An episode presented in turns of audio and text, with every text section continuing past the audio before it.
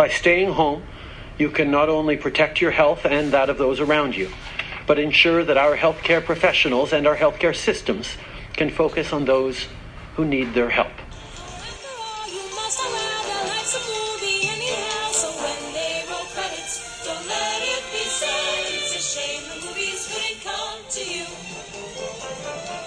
Hello and welcome to Corona Movie Club, my entertainment world's answer to social isolation. Um, so we have a schedule of movies, and we're all going to watch them independently in our own socially isolated homes. And then three times a week, we're going to get together over the internet and talk about them, just like your mom's old book club used to do. Um, except now there's nothing old about it because it's all over the internet, and we're all social isolating so that we don't help spread the coronavirus around the universe. Um, so we have people from all over North America who are participating, and there's going to be different people on each call from the uh, core group. And so every episode, I'm going to come in and introduce the film that we're going to be watching, as well as the names of the people that are going to be on that week's call or that episode's call, because we're going to be doing this three times a week. Um, so I hope you guys enjoy. Let's go to the movies. It's something to do. Okay, El Camino, a Breaking Bad movie, um, which is technically the subtitle of this movie, but you can just call it El Camino. I think that's a better title. Um, but it is important, I guess, in the marketing to call it a Breaking Bad movie because so many people didn't know. Um, I remember back when Breaking Bad was finishing, no one would shut up. Like it was the biggest deal in the whole world. Everyone was going on and on and on and on.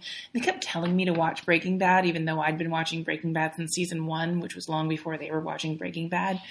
Um, but they just, it was like obsessive. Everyone was talking about it. And then I feel like this movie came out um, in 2019 and everybody completely ignored it. And I wondered whether that was just they honestly didn't know it was a Breaking Bad film and they kind of lost interest in Aaron Paul and wouldn't just follow him to another movie if it wasn't a Breaking Bad movie. Um, because I, you know, I think if you watched all of Breaking Bad and you really, really loved it, I think Aaron Paul, more than maybe anybody else, but Aaron Paul specifically should have earned your loyalty. And, you know, you should trust him. And if he has an interesting project coming up, you should watch it.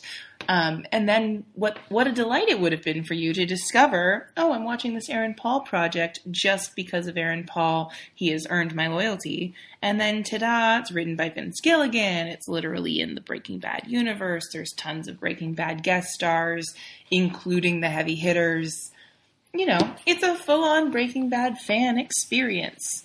Um, I would say it's more of a Breaking Bad fan experience than a movie, than a proper movie with a beginning, a middle, and the end, and a purpose unto itself.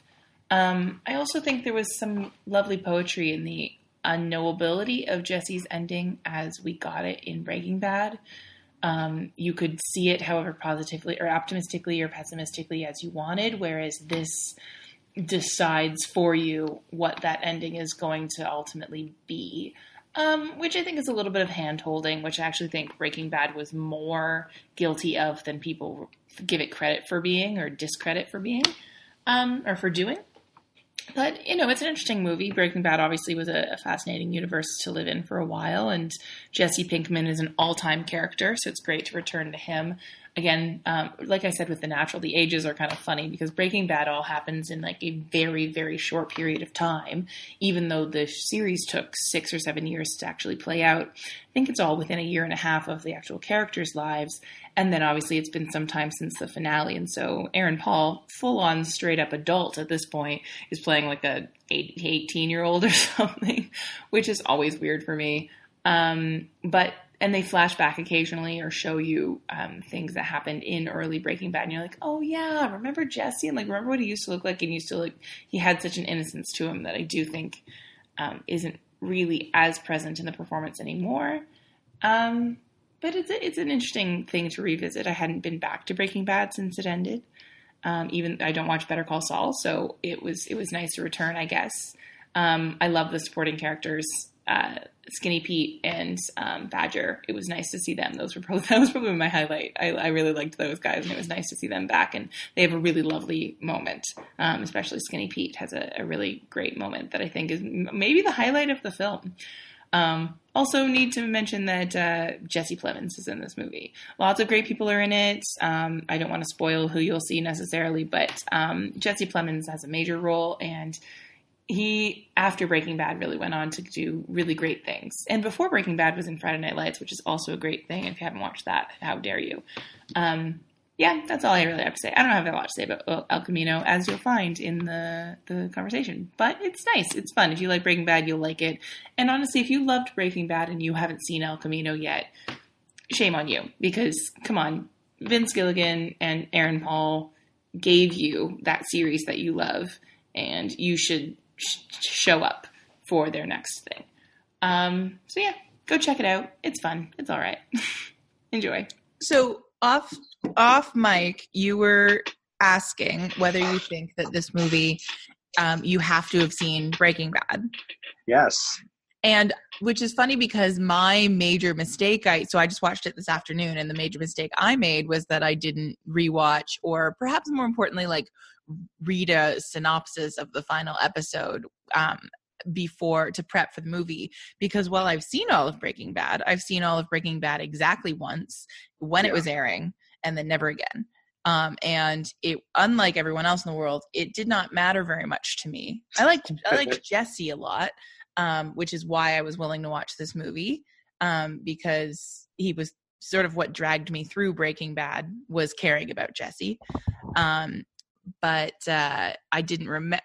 Like the, it just didn't lodge in my brain in any sort of like. I remember the final image of Walt, obviously, um, and I remember the final scream, but I don't really remember anything else. Um, so the details of like I didn't know where we were in time. I didn't. I remembered it was a final scream, but I didn't like recognize it when we saw it again, and so I didn't register that it was right away. So I thought we were further along in time, and I didn't understand where the flashbacks were. and like I had to look up like I didn't remember Vacuum Guy. I was like he he vibes like an original character. Let's go, like from the show. Let's go back and find out why we know him. Mm-hmm. So obviously I recognized Jesse Plinkman, uh, Jesse Plemons, and um, Jesse Pinkman, Jesse Pinkman, and Jesse Plemons. Um, and obviously I remembered like I love Jesse Plemons is in this. Jesse Plemons plays um I don't remember his name, but he's the like white supremacist guy who kidnapped. Oh, right. Yeah. Are you thinking of a, Jesse Plemons as not being Jesse Plemons? Um, I know just now when I think of Jesse Plemons, I think of Black Mirror and Disney's Jungle Cruise that got delayed by a year. So it's just one of those cases where, like, now that he's more etched in my brain as a performer that I can identify, when I find out he's in other things that I've seen, it's like one of those cool moments of, oh, he was in that that's yeah. how he built his career. This makes sense. Well, yeah. I mean, Friday Night Lights was how he built his career, but this was like his second big, like, oh no, he's the real deal. And like mm-hmm. most of the people from Friday Night Lights, other than Michael B. Jordan, so like you can hire him again. Um, yeah, he was, and uh, I remember hearing about this movie because I think I saw him on like Late Night with Seth Meyers or something, and I remember him like being like, "Yeah, I'm in the movie," but like, spoiler alert, because I definitely died in the finale of Breaking Bad, so I don't want to tell you any like how I'm in this movie. And then I was really confused for years because I didn't, you know, it came out last year and I didn't see it at the time, and I was like, "How is Jesse Plemons in this movie?" Um, but obviously, the very simple answer is flashbacks. Um, which I found then confusing too, because like um, Aaron Paul has aged significantly in the 12 years since the Breaking Bad pilot. And so they were doing like faux flashbacks where it was like a scene that took place in the past but was not a scene from the show. So he had to film it new, 12 years older.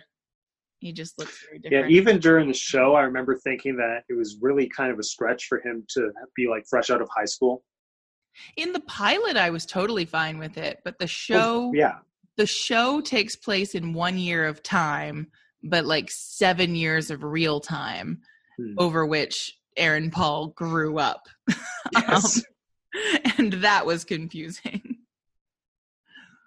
But yeah, I basically, I again, I did not rewatch the movie for this, so it kind of exists in my memory in the same place that Breaking Bad exists in yours as context before watching this movie, and Breaking Bad did as well before I rewatched this. I I I didn't love it. I didn't dislike it. I was just very like meh about it, and it felt to me like it it didn't add anything to the legacy of Breaking Bad. Okay, but like in your opinion, mm-hmm. what like what was the element of Breaking Bad that you found the most compelling? Probably the acting and the overall like competence with how well it was made. The story like didn't speak to me super strongly as well as like I'm not as passionate about it as most people seem to be, but I can recognize that it's a really well made show and I think I just really loved basically the whole cast. I was going to say Bryan Cranston, but I loved everyone. I thought everyone suited their characters really well, and I just like I watched it for the characters. But I think this film it lost a lot of the charm for me because the only one that was there was Aaron Paul and like I well Jesse, yeah, and I love Jesse, but it's like you know, it's like most things when something is successful and then you try to kind of ride the coattails of the success of one character, it loses the magic of what made it so good to start with. And for me, that was like the ensemble cast. And so when the bulk of the characters that I liked were not there anymore, like Walt's family, pretty much Walt's family, like I love them so much.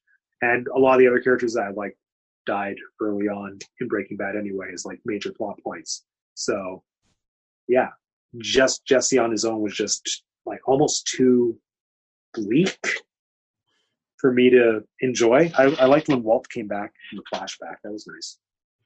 Yeah, see, I mean, I wouldn't say I loved this movie. I think I would say I liked it more than I expected to, but I wasn't expecting to like it really at all. So that's, you know, I don't know, take that with grain of salt. But for me, I actually think it worked a lot better for me than for you because, again, like Jesse was Breaking Bad for me. Like I oh, didn't true. I didn't care about anybody at all. Really? really at, at, all. No, I didn't like anybody.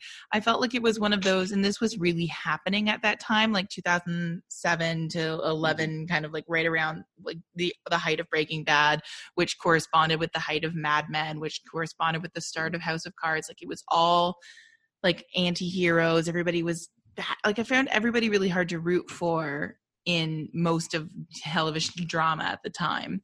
Um, and while, like, inevitably, if I stick with a show, I will come to see something I like in a lot of, you know, like Mike is fine. And there's, uh, you know, I, I liked Hank okay. And I liked Marie okay. And I like, we know like some of the, but I didn't really like any of them. Like I could very easily have lived without them, but I was really attached to Jesse and then I really I did also really like um, Skinny Pete and Badger, and that was probably my favorite mm. part of this movie was the scene with them um, because uh, with Pete especially.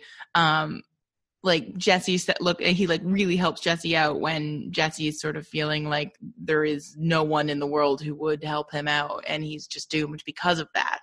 Um, and so and and pete helps him and he says he looks at him he's like i don't even know how to like how to possibly thank you. Um and pete just kind of looks at him he's like of course like you're my hero. Like there's just like it was just kind of lovely and sentimental in a way that i feel like drama like gritty television dramas never get to be anymore.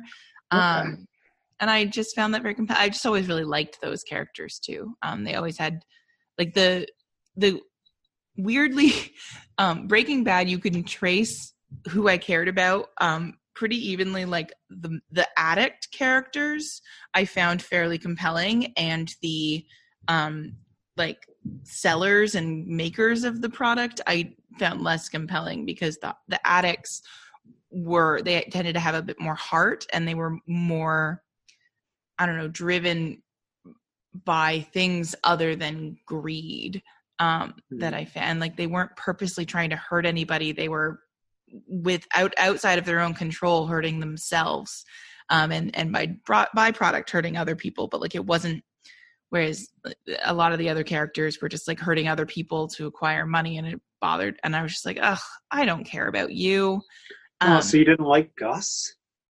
No. See, that was, I think that's like the central issue with like me and people who love Breaking Bad, all of whom started watching Breaking Bad after I did, by the way. But like, they all tuned in in season three and were like, oh, this new show. And I'm like, please. But like, the, Gus is not interesting to me in any way. I mean, the actor's good.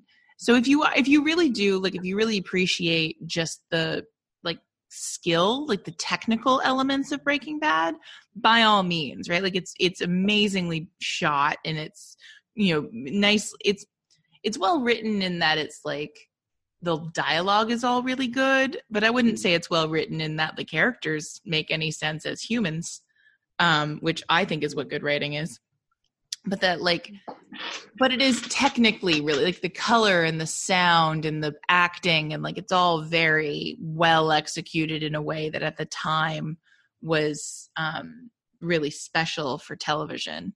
And that that um comes through in the movie as well. Like some of those um i'm in the middle of darren Franich's review right now um because he is so wordy that I only got halfway through before having to record.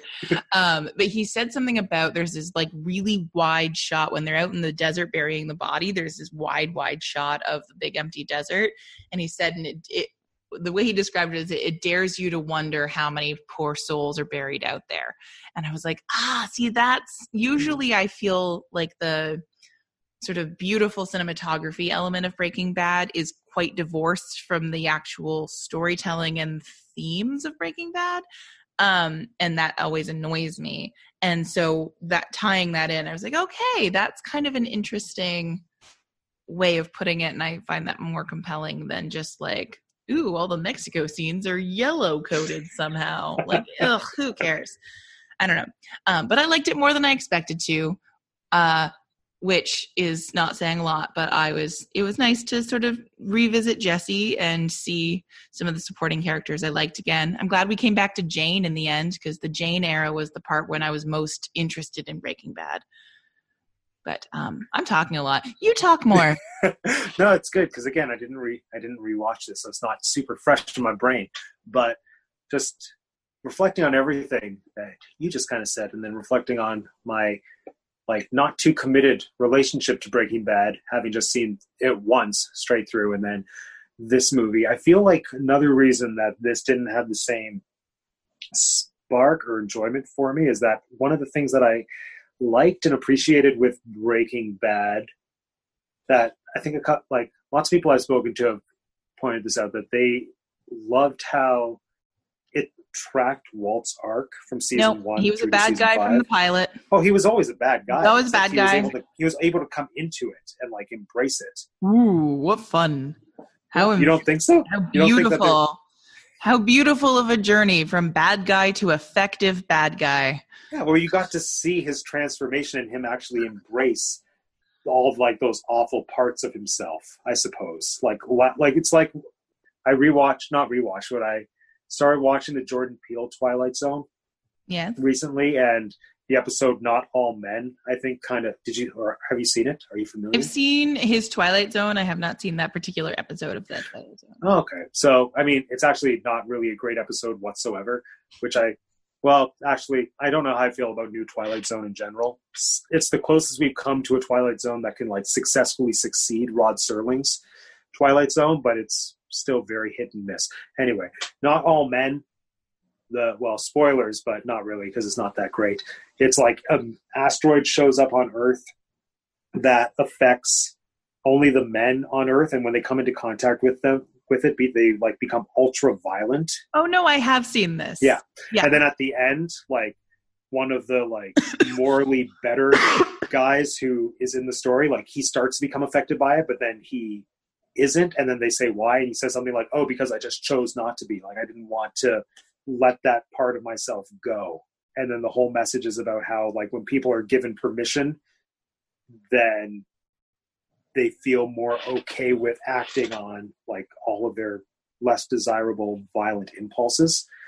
And i think breaking bad was kind of a interesting examination of that of like given the opportunity and the circumstance and the kind of almost freedom of knowing that he was going to die regardless. You got to see what he was willing to do without like the threat of having to face the music, which I found really interesting. Like I always find it interesting seeing what characters or what people will do when they kind of have free reign to do whatever.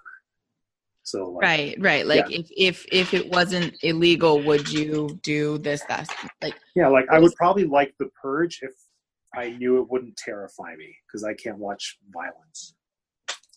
Um. Yeah. I mean, I guess it, it's it's interesting in theory, um, but I just in practice i and maybe this is naive of me but i i tend to believe that human beings are trying to do good and be good as much as possible. Now they get into trouble when their definition or their understanding of what is right is not cor- like correct. Like that you know some people are you know uh, messed in the head and have ideas like just what they think is the right thing to do is not the right thing to do. But i think that most people are trying to do the right thing to do. Um and i think that breaking bad at least at first was really trying to, to trying to say something about that idea the idea of like doing the wrong thing for the right reason like all this stuff about his family and leaving the money for them and like sort of the justification stuff. Um and like you know he thought he was doing what he had to do in order to do the right thing even if it meant doing the wrong thing. Um, and that's kind of interesting but then breaking bad sort of ultimately was like nah it was never about that. That's not. Come on. Um, I also think one of the things about that that show gets a lot of credit for being like a long con, but I actually don't think it was a long con. I think if you read interviews with Gilligan, it was like a lot of making things up and real like he was very good at realizing what threads were still out there and remembering to pick them up and put them somewhere. Okay. but it wasn't that he always knew where that thread was going. Um, but I don't know. I, I I don't think it's an interesting idea, but I don't think that like ultimately, if we had purge rules, I think hmm. most people would stay inside. You know what I mean? Like, I, like it's interesting to see who wouldn't. You know, but look at look at how many people like aren't staying inside now and aren't wearing masks. That's true. Mm-hmm. That is true. But I think those are, people have it justified in their heads, right? Like they think like mm-hmm. I think if we had the purge, we would see a lot of like revenge killing or a lot of like True. like cancel culture would get really dangerous really quickly. That kind of thing where people are doing things out of self-righteousness um and they'll have it justified to themselves. But I don't think they would do something that they fully completely understand is the wrong thing to do hmm. and do it anyway for fun right. or because it's fulfilling or whatever. I think that's a very, very small group of people that would actually do that. I do think mm-hmm. people would do the wrong thing for the, what they think of as the right reason because um, mm-hmm. they think it's the right thing to do. Um, and I think that, like, even with the masks and stuff, like, those are like in their heads, they think they're not super, they don't think it's real when we say you're putting okay, everyone's true. lives in danger you're putting your life in danger they just they it's not penetrating their skulls that mm-hmm. fact. And so they're making decisions based on like a different i don't know. I just think people are better than breaking bad thinks they are. And that makes me sad. The one ex- the one exception being i think breaking bad always believed in its heart that jesse was good. Yeah. or at least trying to be good even if he was doing bad. And i mm-hmm. think that that is why i latched on to him and he pulled me through the series. And i'm glad he did. There were other rewards um, but without him i wouldn't have made it. Okay. Fair. Yeah i think know i to me the breaking bad everything just uh, it would kind of be the same if we just had walt without jesse. Like i feel like for better or worse i thought they balanced each other really nicely. Like jesse provided some kind of ground her sanity throughout the series that was necessary to balance Walt. But just with this movie, I felt like when you got rid of Walt and that more kind of active conflict or threat, it just left it being a little bit duller than I would have liked from what I was expecting from the Breaking Bad movie. Uh, yeah, what else was I going to say? Oh, I, I guess just to backtrack a lot. One thing that I that I did like and that I appreciated was like after five seasons of Walt saying uh, everything he did was for the family. When he finally admitted that it was for himself, that was one thing that I thought was very refreshing because I was just so tired of hearing him say, "I'm doing it for the family." Mm. Mm-hmm. Yeah, because he had well, he had long pat. First of all, there are things you can do for your family without turning to dealing to making drugs. Um, yeah. There's just there just are, uh, and there's also like there they had so far past the point where that felt like at all reasonable. Like he you know if he was really doing it for his family would have stopped 20,000 steps before he stopped. Yeah. Um, and also we wouldn't have done it in the first place because he endangered them and blah blah blah blah blah. But uh yeah it always kind of felt like a lie but i i've always my cynical brain has always wondered if i don't think the writers knew that it was always he was doing it for himself until they had him say i was doing it for myself.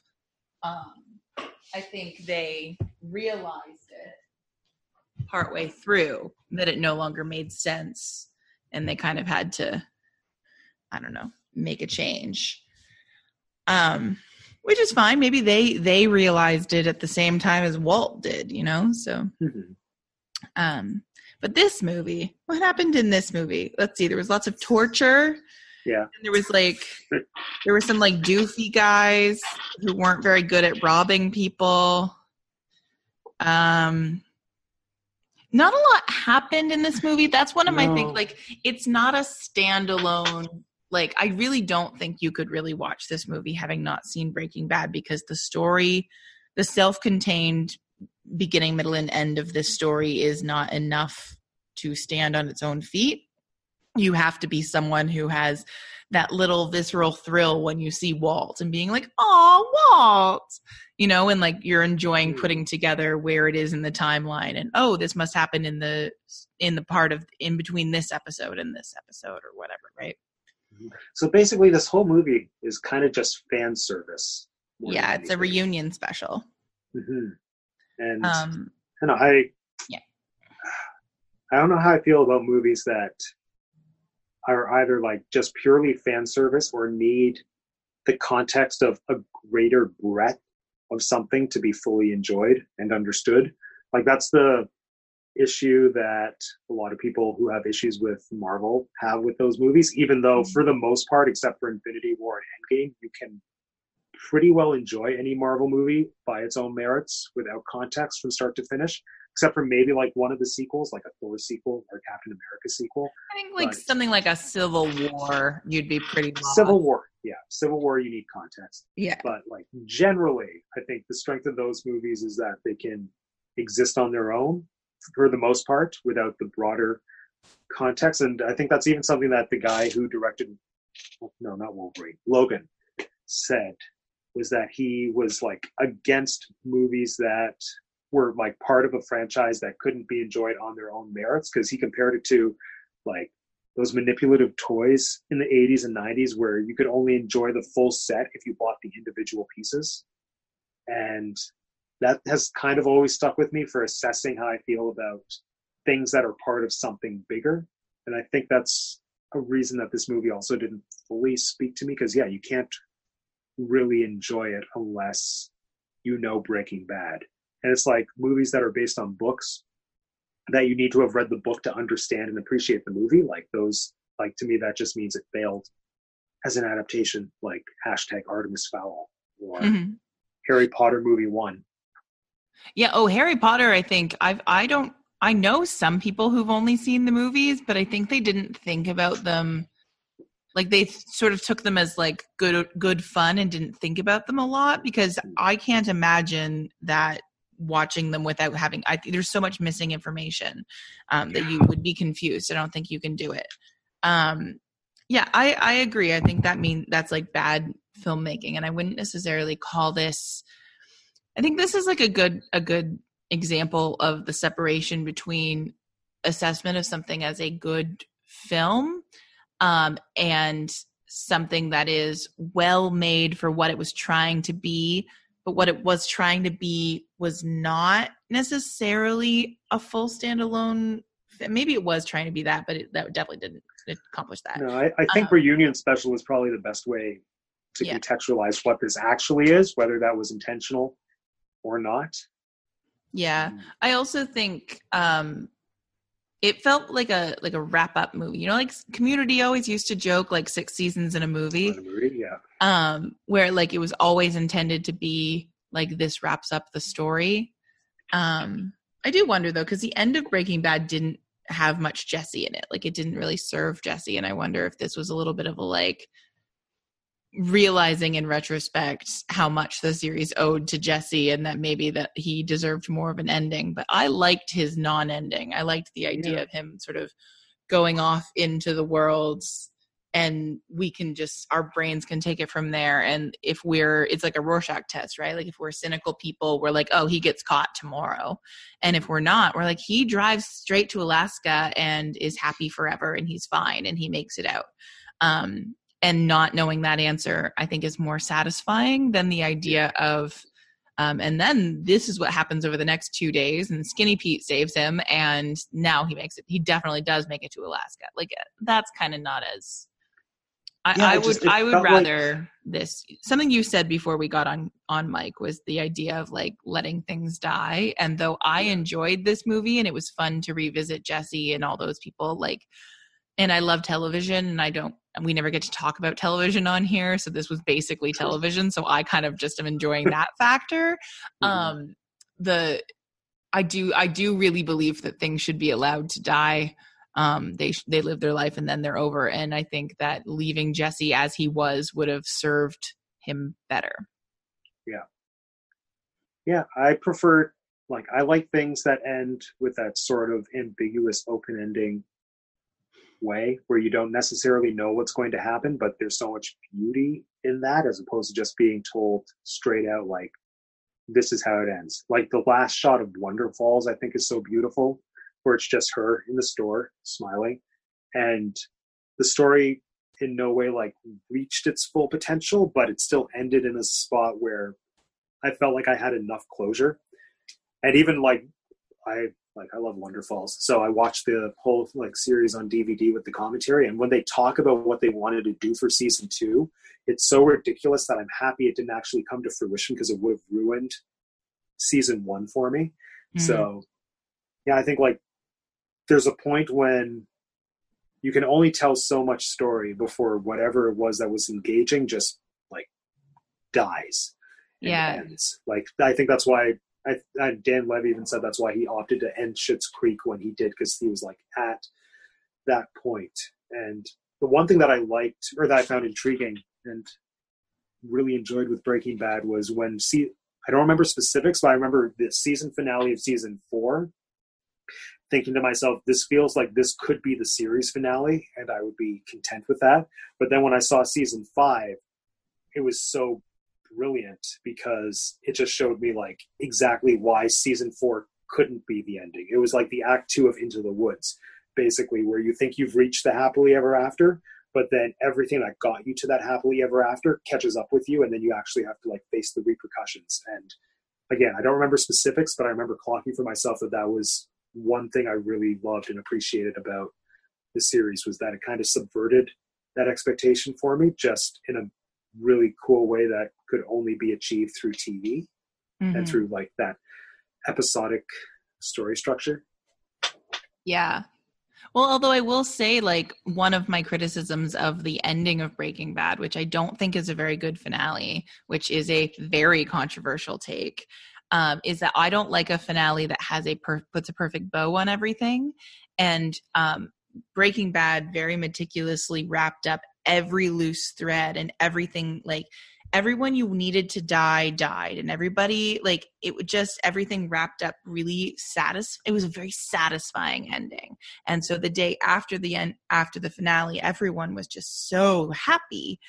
Um but i think in the long run that's not as interesting of storytelling as say we've had this conversation before. I'm not going to spoil it for you the ending of the sopranos does not solve anything for you.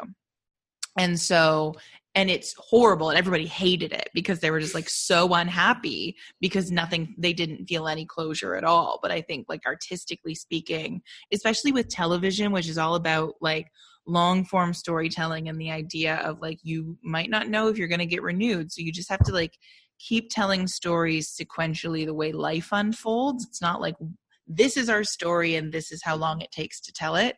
It is like this is a this is our world and people are just living and continuously in it. And the one element of that finale that was left totally like and then he goes out into the world and mm. you know we don't really know was jesse? And then they and then basically they just added this little coda um, that gave him a perfect little bow ending like everybody else. Um, they weren't all happy endings but they were like wrapped up endings and so i was kind of like uh it was satisfying but it wasn't what I needed. It might have been what I mm-hmm. wanted, but it wasn't what I needed kind of thing. is how I feel about the ending the endings of Breaking Bad, including this one now wrapping up the one thing that I liked about the original finale.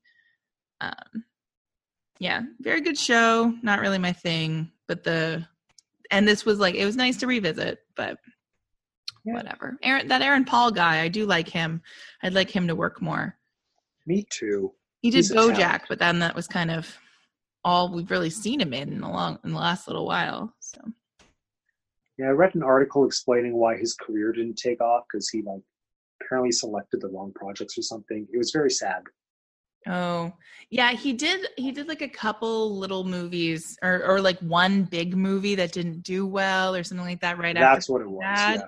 And then it was just nothing but like the man has three Emmys. Let's maybe give him a second shot. And also yeah. stop trying to make him a blockbuster guy. Just put him in a bunch of great indies. Make him Sam Rockwell. Yeah. Oh, Sam Rockwell. Right? Sam Rockwell has like one of the greatest Hollywood careers of all time because he was that sort of like nice mid level to low level famous for so long, where like people who knew him knew him because they really admired his performance in their favorite movie of all time. But like he wasn't a massive celebrity, which is like exactly the right level of like I'm an actor, not a celebrity hmm. kind of, you know. Then he won an Oscar, so now it's different. But um he should just be Sam Rockwell. That'd be nice. Um, but if you ever want a, a, fun thrill, Google Aaron Paul's house. He has like oh, a I think I've seen this somewhere. Yeah. It is the most beautiful thing I've I've ever seen. I'm so jealous. I want to go live there and adopt like seven dogs. oh, Aaron, living out the dream. The He's living the dream. He's just out in the country with his wife and his lovely, lovely home with like a giant stone fireplace. It's, it's like Citizen Kane. The life. Maybe not that giant. That was out. That was outlandishly giant. Um. Yeah, you could yeah. walk into it. I th- wasn't somebody sleeping in it at one point. Oh, his wife probably was. Yeah. Susan. Yeah. She was probably secretly hoping she'd roll into the flames. Dark. I know. Well, she had such a sad life, that Susan Alexander. Yes. I don't know if I prefer that movie to this movie or not. Hmm. Oh, well, you're definitely supposed to. So I'm not supposed to. Especially but... the fact that you didn't like this movie very much. I think is probably a tip off. I know, but I don't really love Citizen Kane either. I just think it's funny because of its renown. Yeah. Well, and you know that one doesn't have Skinny Pete.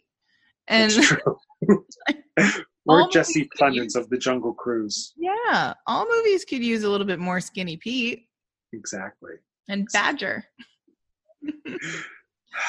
I didn't that need a movie that was just like a bad sitcom career, which is unfortunate. What? Oh, who? Which Badger. One? Who is he's he? Just, uh, he was in. He's in. He has a small role in Mom. Um, there's something else he's in. He's just like does bad sitcoms. Not that That's Mom's a, a bad sitcom, but he's he's not a good part of it. So whatever. um, anyway, this movie. Anything else to say about this movie other than it was okay? Like it, it more happened. than Citizen Kane. They can put that on the poster. This is better. Yes. uh, well, I think more people would enjoy watching this than Citizen Kane. So there's that. Well, because of the cult of Breaking Bad, like all the cult of Breaking Bad people will be like, "This is the greatest film ever made." Yeah, and I think it's just It's that. It's the cult of Breaking Bad, which I was never a part of. I could just like it was a show that I watched start to finish that I enjoyed the experience of watching start to finish, but like I'm not itching to rewatch it for just the pure joy of enjoying it again. So I guess it's a personal taste or a preference thing, but eh, this movie was just kind of an extension of my thoughts on Breaking Bad, which is just eh, it's there. It's not bad.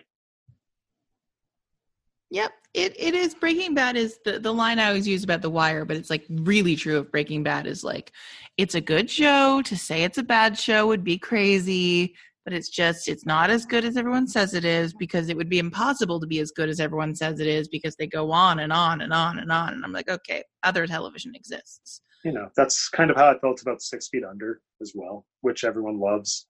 And I loved Six Feet Under a lot more than I loved Breaking Bad, but also I guess it just couldn't live up to the cult hype that it had amassed by the time I actually got around to watching it. Especially again, going back to finales, that was a finale that everyone I think still credits as being like one of the best TV finales ever. And it was well, I think now that you've kind of articulated it, the thing that everyone loves that I'm not sure about is how neatly it literally wraps everything up in a little bow. Okay, there's not a literal bow, but it does wrap up every character's story mm-hmm. because as completely as you could possibly yes. exactly um yeah i i really like that show. I don't really like the finale. Um but i do really like that show. But i also feel like when i saw it it wasn't something people were talking about as much. Like i saw it on dvd sort of years after but maybe before a bit of a resurgence. So i don't I know. probably around when i saw it. I was watching it I was there last year at York. It would have been like 20, 2008 through to like 2010 was probably when I was rewatching or watching it. Like getting all the DVDs as often as I could. And that, I guess, kind of like Breaking Bad. I appreciated it for the performances and I could appreciate the story, but it still like didn't spark joy the way that Marie Kondo wants things to spark right. joy in me. Well, I actually find that often. I think that um, we have this notion of what prestige television looks like and by definition almost none of it sparks joy like it's all really really dreary um, and really self-serious and we're actually it's getting way worse. Um, the like separation between um, it's funny because comedies not like silly network sitcoms as much although some of them are very good but like cable comedies are very aware of the responsibility of storytellers to be, be both like to tackle actual honest hard things but then also find the levity.